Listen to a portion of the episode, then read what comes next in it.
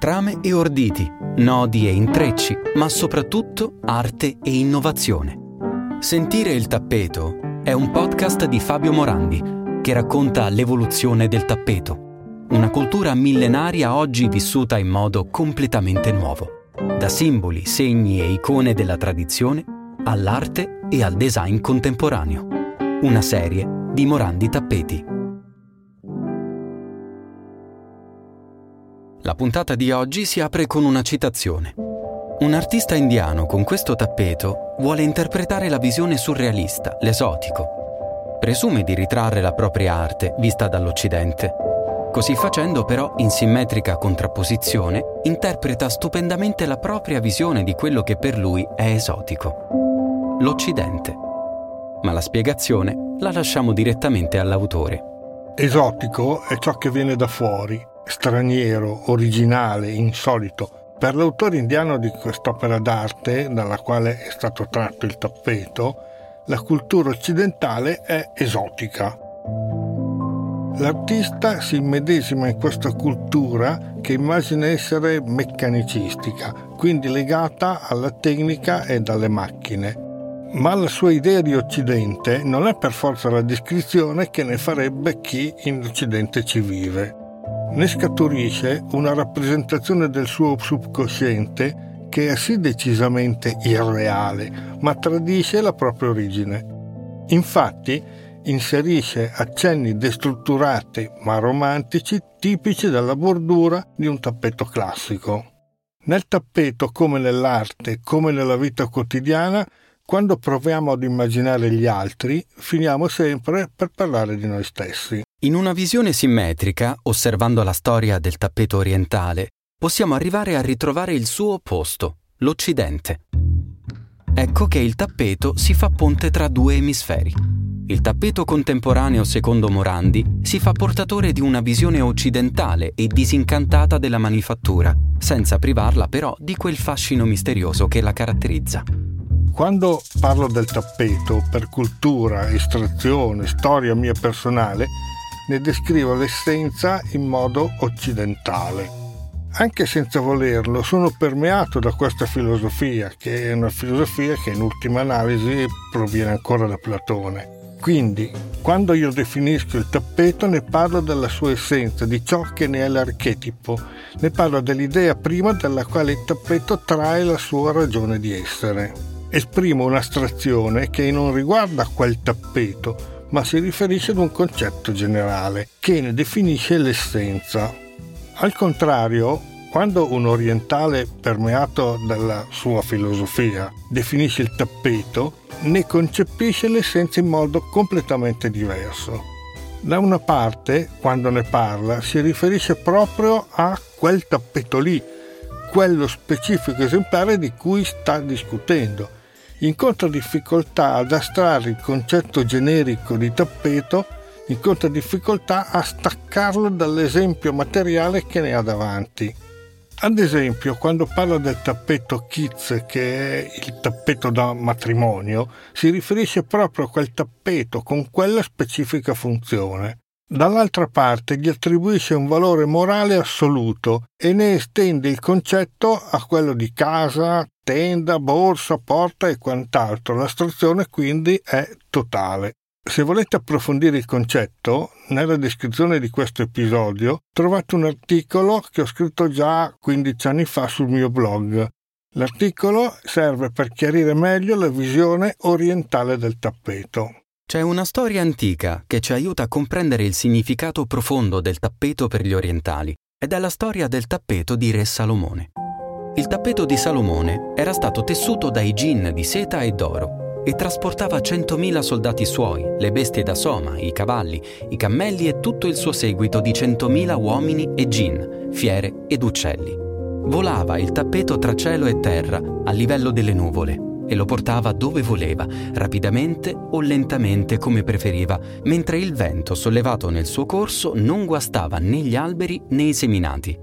Sul tappeto c'era per Salomone un trono d'oro tempestato di rubini e di gemme, circondato da 3.000 seggi per i dottori, i ministri ed i magistrati di Israele. L'esercito di Salomone era lungo 100 miglia. per 25.000 uomini, per 25 gin, per 25 fiere e per 25 uccelli. I gin estraevano per lui dal mare perle e gemme. Nelle sue cucine si sgozzavano ogni giorno 100.000 pecore e 40.000 cammelli, e tuttavia Salomone, per umiltà, mangiava solamente pane d'orzo preparato con le sue mani. Si racconta che un giorno Salomone trasvolava sul tappeto con il suo grande seguito. Contemplando tutto quanto Dio gli aveva dato, ne rimase ammirato e si compiacque di se stesso. Allora il tappeto si inchinò sotto di lui, tanto che 12.000 uomini del suo esercito caddero giù e perirono. Salomone colpì il tappeto con lo scettro che teneva in mano, ordinando, Tappeto, riprendi l'equilibrio. Il tappeto rispose, Quando avrai ripreso l'equilibrio tu, Salomone, sappi che il tappeto è soltanto una cosa comandata da Dio. Il re cadde in ginocchio e si prostrò chiedendo il perdono di quel moto orgoglioso dell'animo suo. Al di là della ovvia morale, la favola ci insegna che cosa il tappeto è per gli orientali, perché il tappeto è mezzo di trasporto, è il tramite che porta oltre, porta oltre la realtà in un mondo fantastico e profondamente giusto. Il tappeto è il collegamento con l'aldilà, tanto che nella favola il tappeto stesso ci parla come se fosse la nostra coscienza. Sui tappeti è stato detto di tutto. Ci sono libri e in tanti si sono spesi a raccontarne la storia e le tradizioni. È proprio per questo che in questa serie vogliamo provare a portarvi oltre, vogliamo provare a sfatare falsi miti, favole e storielle che ruotano attorno a questo mondo, perché crediamo sia l'unico modo per poter godere appieno della forza decorativa dei simboli, della grafica, delle luci e dei colori dei tappeti. Sì, il mio suggerimento è quello di filtrare ciò che ci viene raccontato sui tappeti con il setaccio della logica. Una volta inteso ciò che è vero da ciò che non lo è, allora e solo allora potremmo capirne il valore. E non sto parlando del valore venale. Se faccio un esempio, forse riesco ad essere più chiaro. Se ci parlano di un tappeto con lane cork e ci raccontano che queste lane sono selezionate dal sottocollo dell'agnello, dobbiamo intendere che si tratta di lane di prima scelta non ovviamente che qualche persona si sia presa la briga di pettinare il collo degli agnelli per estrarne i fili di lana più fini. Al di là delle questioni tecniche, il tappeto deve essere un prolungamento del vostro essere. Deve essere una parte di voi, appartenere al vostro intimo, dovete sentirlo vostro. Se siamo persone buone, sono assolutamente certo che sapremo scegliere il meglio. Il tappeto che meglio rappresenta quanto abbiamo raccontato fin qui è quello raffigurato in copertina, con accenni di bordura a fiori delicati e leggermente destrutturati. Come dicevo all'inizio, questo tappeto presenta motivi astratti, figure arancioni tondeggianti, parti color ferro e parti ruggine. Ha lampi di luce ed ombre profonde. Racconta l'Occidente con occhi orientali ed è centrato con il nuovo modo contemporaneo di sentire il tappeto. Una fusione di culture e sentimenti che vanno dal romantico con finalità decorative, rappresentate dalla cornice di bordura floreale destrutturata, fino all'high-tech meccanicistico. Scherzo del destino, il tappeto che più rappresenta il contemporaneo è l'unico progettato in India, a differenza degli altri pezzi frutto di artisti, architetti, designer tutti italiani. A conclusione di questo, il nostro invito è quello di conoscere il passato per poter interpretare meglio il presente e il futuro, abbandonare le vecchie concezioni per aprirci ad una visione più ampia e ritrovarci a guardare il mondo intorno con occhi nuovi.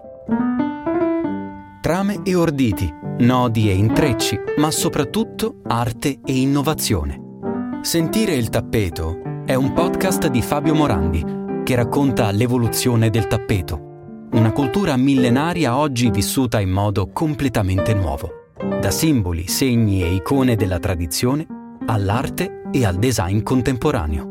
Una serie di Morandi Tappeti.